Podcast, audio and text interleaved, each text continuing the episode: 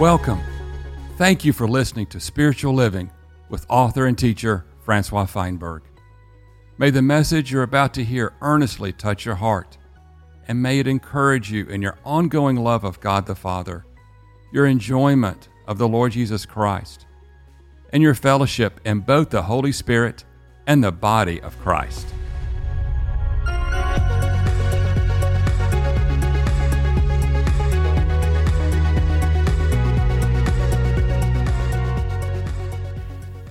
In Romans chapter 8, the Apostle Paul paints a marvelous picture of what the normal Christian life in Christ, in Spirit, and in Father God is all about. And if you notice carefully in Romans 8, you will pick up a theme that Paul is speaking about an increase in the spiritual life. As you live in the Holy Spirit, life is added to your being. Life is added to your spirit, life is added to your mind. And life will so saturate your person, eventually, your very body will be raised from the grave. Life, according to Romans 5, verse 17, can actually reign within you. In other words, the spiritual man who lives the spiritual life in Christ Jesus, he should experience an upward increase at all times. Not an easy life, not a life without its hurdles and its difficulties, but nevertheless in God. He doesn't fall away and then come back, and then fall away and then come back, and then up and then down, and then revival and then backsliding. When life reigns within you, even though life is difficult, when divine life reigns within you, the spiritual life should be one of increase. John the Baptizer prophesied this when he said that when the Messiah comes, he will take every mountaintop and bring it low. He will take every valley and raise it up. And he will take any road that is crooked and make it straight. This is what the Messianic kingdom is all about. It is not a mountaintop experience, it is not a valley experience, it is not a rabbit trail experience. It is a straight and narrow. In this message, I want to ask you do you live the Christian life, the spiritual life, one day in the kingdom, one day in a valley, or in some kind of a mountaintop uh, experience? Do you have a consistent, vibrant, energetic, anointed, and ongoing walk with the Holy Spirit, even though life is tough? Are you on an upward swing, a life of increase, or are you just getting by? Come with me now to Romans chapter 8 and follow with me from verse 6 all the way through 11 and just notice how for the man and woman in Christ there is always an upward increase in the spiritual life.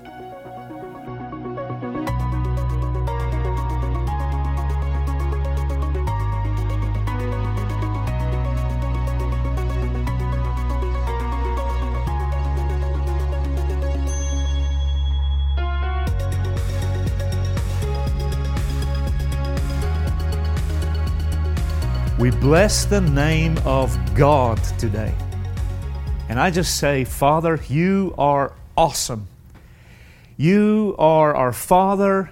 You have adopted us. You have breathed your life into us. Lord, you have saved us to the uttermost. You've turned our lives around. And Lord, I don't necessarily always feel that, but the Word of God teaches that I am a new creation in Christ Jesus. And I just say amen to that. Lord, I pray that your truth would become my experience, and that um, all that you've accomplished in your Son would absolutely become real to me. I pray, God, that we would not be a theoretical people, a philosophical people, a clever people with human wisdom and human speech and human anecdotes and uh, uh, uh, maxims, but we would be people that can say, Christ lives in me And the Word of God is flesh in me, and it's my reality, and it's my experience. And I pray today, God, that you would uh, open up the veil and draw the curtain, let light in so we can see that the gospel is just not me only going to heaven, but the gospel is God coming to me. God coming into a, a, a frail human being. And while we struggle to understand it and struggle to explain it, I pray that the saints today would just agree with it, say amen to it, and that we would experience it. So, Lord, I thank you that 2,000 years later, the gospel has not changed.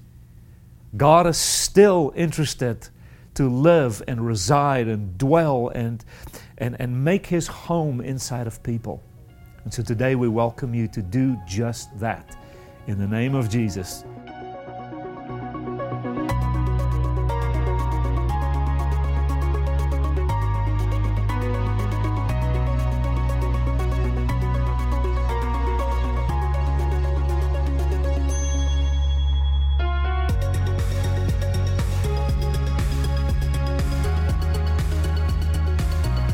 I am very much endeared to Romans chapter 8 because in it, Paul shows me a little bit how to live the spiritual life.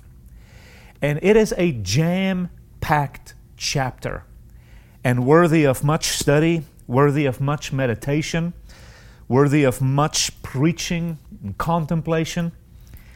And uh, it has been a joy for me to walk through this chapter with you just a little bit here and a little bit there. But I want you to follow with me here in um, verses 6, starting in verse 6, and I want to come all the way through verse 11. And I want you to notice how in the flesh there is a downward um, economy. In the flesh, there is always a decline. And I want you to notice in spirit, there is an upward economy. There is always a kind of a growth, if you will. In the flesh, things fall down and collapse and decline. In spirit, there's always an increase. Paul would say, for instance, in the book of Galatians, chapter 6, that if you sow to the flesh, you will reap corruption.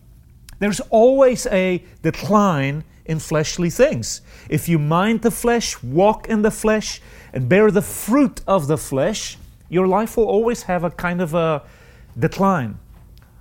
The converse is also true. If you sow to the Spirit, you will of the Spirit reap life. There's somehow an increase, there's an addition for those who are spiritually minded, for those who are spiritually inclined, and for those who live and walk in spirit. So it's this tension that I want to sort of dig into with you just a little bit. In the flesh, there is always uh, uh, enmity against God.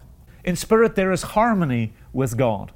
So look here in verse 6 of Romans chapter 8. For the mind that is set on the flesh, that mind, that experience results in death. There is a decline. But the mind that is set on the spirit, there is life and peace.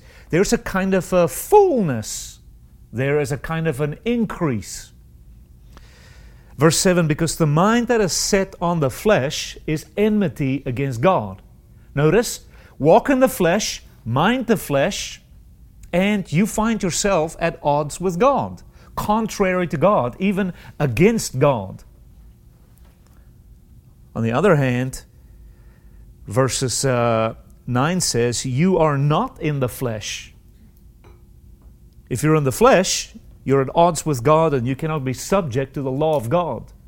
You cannot really walk out the economy of God. Verse 8 says that if you are in the flesh, you cannot even please God. Everything is a downward spiral. But here he comes in verse 9 You're not in the flesh. If you are born of the Spirit of God, then constitutionally, things have changed in you. Yes, you have an option to swing towards the things of this earth, the things of the flesh. But constitutionally, another nature has come into you, giving you a brand new opportunity to swing to the other side. And it's this age old tension between the flesh and the spirit. But yeah, swing to the flesh, and there is a litany of things that's going to derail you. Swing to the spirit, and something is going to increase in you, be added to you, and grow within you. Notice how he puts it. He says, You're not in the flesh, but you're in the spirit. Amen. If indeed the Spirit of God dwells within you. There's a little bit of a condition there. You are a new creation if indeed the Spirit of God dwells within you. So he says, uh, if anyone does not have the Spirit of Christ, then you simply do not belong to him. Notice now verse 10. But if Christ is in you, if he does now dwell within you, even though your body is in a downward spiral of decline, and, and even though your body is dying, your spirit is life because of righteousness. So you see here my sketch on the screen, the things of the flesh pulls you down into death.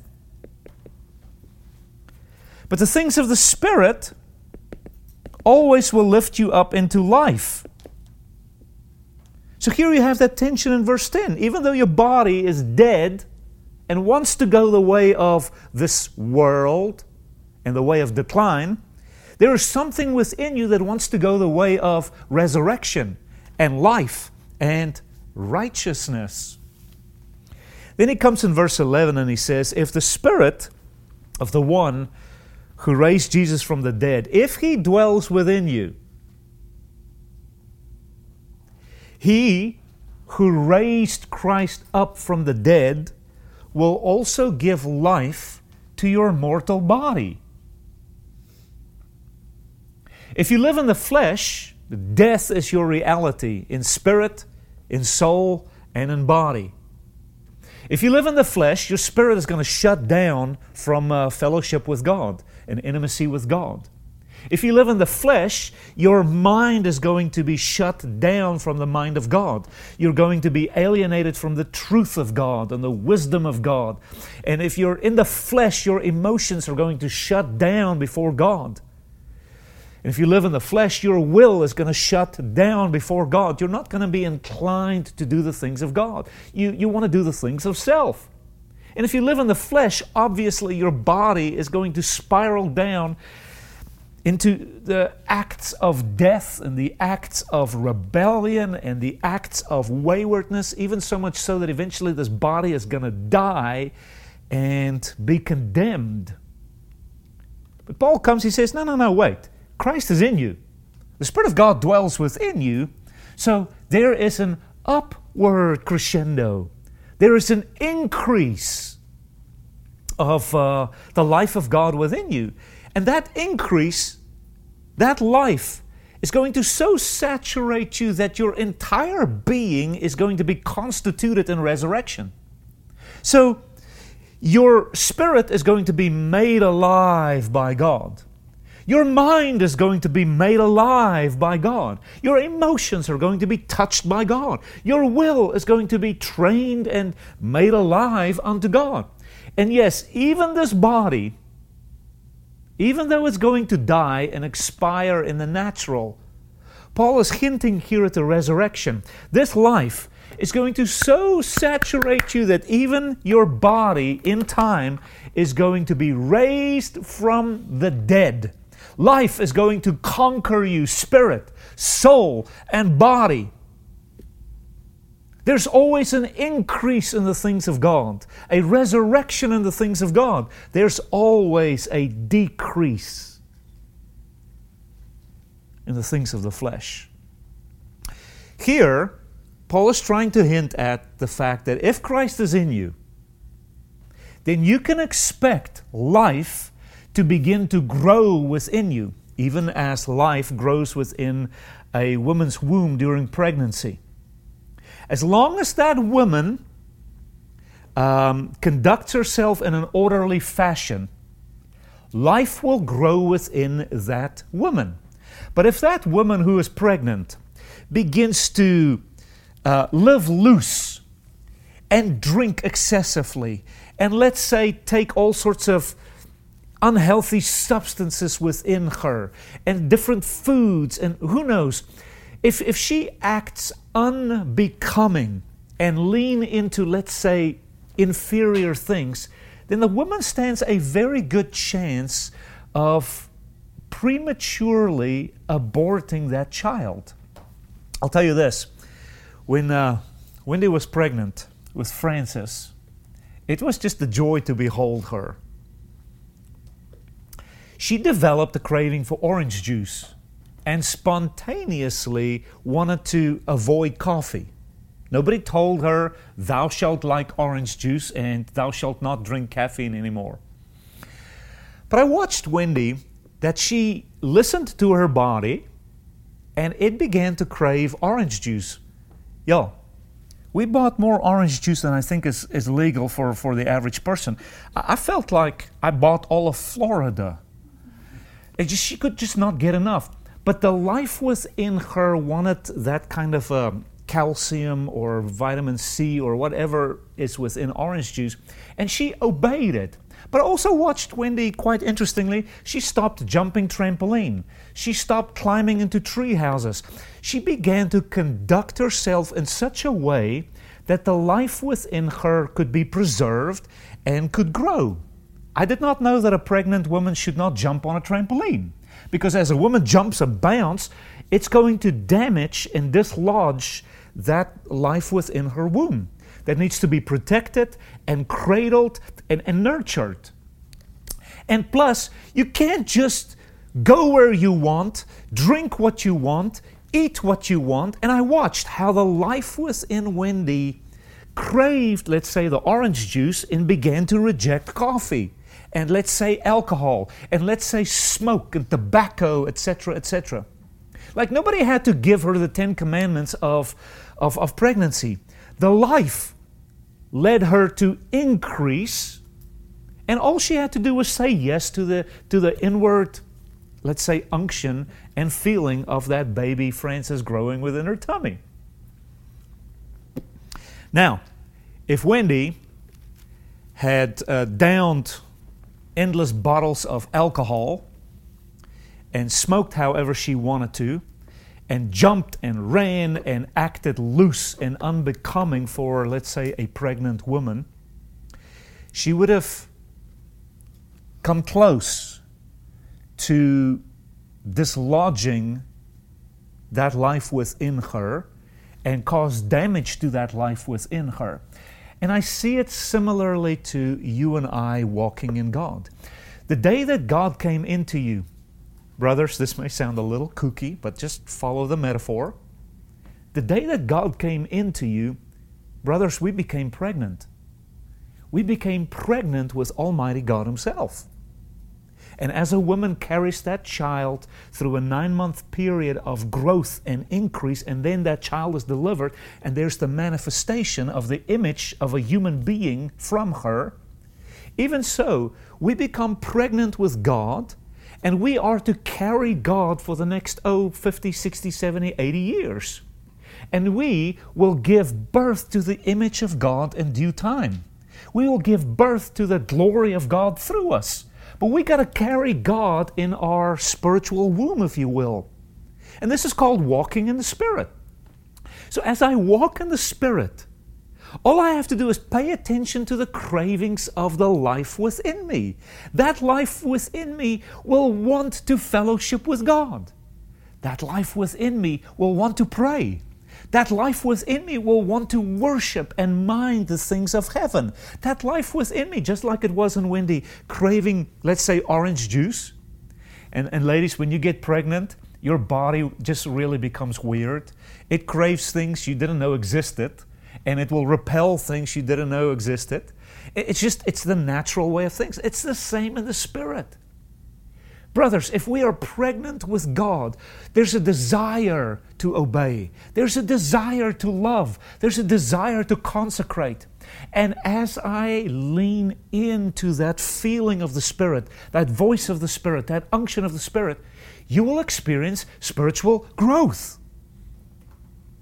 But if we are pregnant with God, so to speak, if we could follow the metaphor, and I continue to live loose, I obey the flesh, I do whatever the flesh wants, then you will find, uh, in a way, a diminishing of the life within you. No, you don't lose God, but you lose fellowship with God. You lose the voice of God. You lose the shepherding of God, and you lose the correction of God, and you lose the discipline of God. And if you carry on too long sowing to the flesh and just doing whatever the flesh wants to do, there will be a decrease of the anointing within you, and a decrease of the glory within you, and a decrease of sanctification, and a decrease of transformation. And that's why so many of us can be walking with God for a year, or five, or ten, and we never change. In a way, we abort God. We forfeit the anointing we forfeit growth in the Spirit. And so Paul comes here in Romans 8 and he says, Hey, Christ is in you, if indeed He's in you. Now, if He is in you, even though your body still wants to just live loose, there is a spirit within you calling you up. Because your spirit is from above. This life is from above. And it will draw you and magnetize you to the things of God. And again, the ball is in your court. Christ in you will draw you towards the heavenly, and sin within you will knock on the door and say, Let's go to the old timey ways. And beloved, we've already talked about this. This is where your choice comes into being. You will have to learn, like a pregnant woman, to say yes to the orange juice and like a pregnant woman, no to the liquor and the caffeine and the friends and the issues of this world. If the life of Christ is in you, it will seek to saturate the entirety of your being. So much so that um, you'll be resurrected from the dead. Now turn with me back to Romans 5 where Paul already hints at some of these things.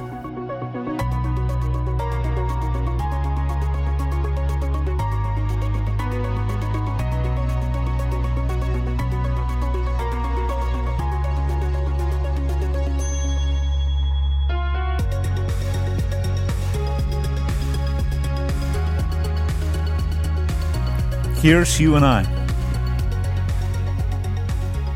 Spirit of God came into me um, as might a seed. The seed of life was dropped into your inner man. In Matthew 13 and in Mark chapter 4, Jesus tells the parable of the sower and the seed. He is the sower, and he wants to sow seed into this world. And if you notice carefully in that parable, that seed is a life element that is supposed to grow. And he says, yeah, some of the seed falls by the wayside and the birds of the air snatches it up. Some of the seed falls in a kind of a shallow person and there's just not a lot of depth in that person and the sun comes up and just scorches that person. That seed doesn't have a chance to really grow. Then he says, yeah, there's a seed that falls in, in, in a rather good soil, but it's a mixture of soils.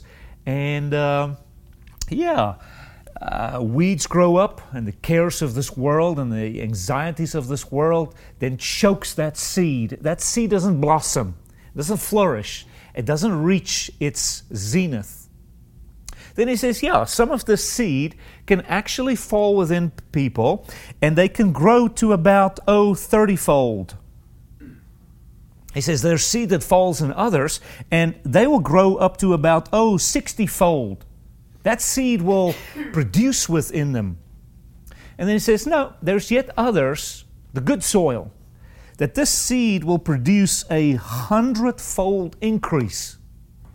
And it's almost as though he's hinting in his parable hey, this seed has so much power. This resurrection life of God within you, this new life, it can produce a hundredfold through you. There's an increase. There's always an upward glory to glory to glory attached to the life of God within you. So notice how he says it here in Romans chapter 5. Come with me to verses 17.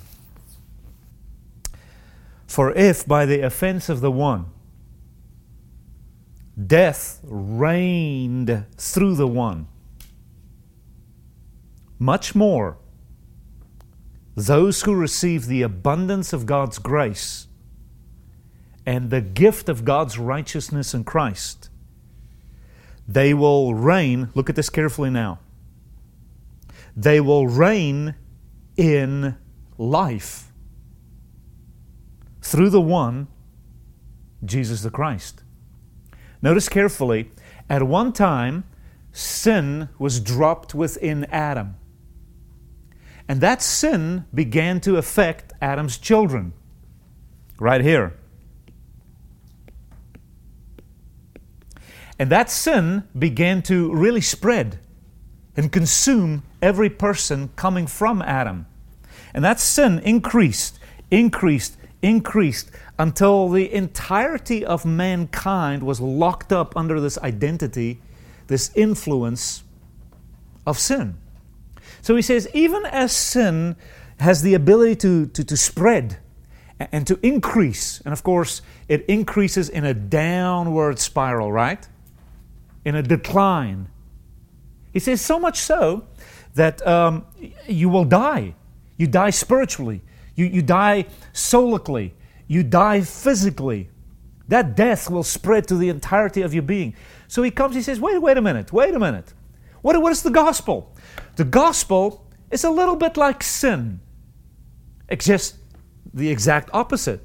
Sin comes into you and, and, and spreads, and it conquers the entirety of your being. It reigns within you. He says, now the gospel is Christ coming into you, if indeed Christ comes into you. Now, if Christ comes into you, it's as though life drops into you, the, the, the glory of God drops into you the, the nature of God drops into you. And just like sin spread into the entirety of your being, consumed all of you, life is going to do the same. But, he says here, notice carefully, he says, even though death is reigning within you, much more, much more will life reign in you. So he's drawing a contrast if death could so consume the entirety of your being and crush you down into the realm of the dead itself, then how much more can the life of God increase in your life? And this is where we get in this idea. In God, there should be a continual increase of the nature of God within you. So much so that the life of God rules and reigns and have dominion in the entirety of your being. So much so, Paul says, that it will saturate your flesh, your very body, to be resurrected from the dead one day. So I want to fixate on this. Is your spiritual life a life of gradual saturation in the things of God? Or is your spiritual life a compartmentalized life? That is, God is allowed to saturate me for this hour. He's allowed to saturate me on that day, at this conference, at that retreat. He's allowed to saturate me when I read this chapter and listen to that song. Or are you like Paul that allows this life to saturate the entirety of my being 24 7, where I'm kind of like this steak marinating in these sauces. And you know that as that steak just lays there in that sauce, that juice, that steak begins to absorb all the flavor of that marinade. It's like a cucumber that you put inside of a vinegar mixture. And that cucumber just stays there. But what happens is that cucumber slowly begins to absorb all that vinegar and all of those spices, so much so that it changes to become a pickle. Are you like a cup of water in which a tea bag is dropped? And that tea bag slowly begins to diffuse into that cup all that flavor, that color, that aroma, so that eventually it's no longer called a cup of water. We now even call it tea. But yes, it's tea and water. But the tea has so saturated into that water that it's no longer called water. It's no longer called a cucumber. We now call it a pickle. This is the spiritual life according to Paul. And I want to show this to you briefly now from uh, 2 Corinthians chapter 3. Let's pick it up there in verse 17. And the Lord is the Spirit. And where the Spirit of the Lord is, there is liberty. There is freedom. What a great verse that is. Those who are in Christ, who are in the Spirit, your life should be free. But I want you to now focus here on verse 18. He says, But we all, with an unveiled face, beholding and reflecting like a mirror the glory of the Lord, we are being transformed into the same image from glory to glory and this is done by the Lord who is the Spirit. Notice that phrase there, how Paul sees this. He says in Romans 5, verse 17, he says, If sin can spread into your life, and in all of humanity through this one man, Adam, and through his rebellious transgression against God, if sin is so powerful, if sin is so saturating, so permeating, then how much more is, is the life of God through the grace of God and through the righteousness of Christ? And then he comes here and he says, Well, the spiritual life is a free life. It's not a slave life. It's not a life under the legalism of the law. But what this spiritual life in Christ Jesus will do for you, it's a life of increase. And notice how beautifully he puts it. He says, It's a life of glory unto glory unto glory. And this is actually what happens to a woman during pregnancy. Initially, her belly is just this tiny bump. Oh, there's glory to it, there's manifestation to it. But give it time, and this bump grows. There's more glory. And the life within her now we can begin to see through sonar and through some pictures. Oh, there's a little leg, there's a little arm, there's glory, there's manifestation, there's substance to this living thing within her. Give it a little bit more time, and it begins to kick and push and wants to have its own, you know, comfort in there. And there's more manifestation, there's more glory, there is increase. And then lo and behold, give it time, and in the delivery, there is the glory of all glories. Now that hidden life is manifested, and boom, we call that birth.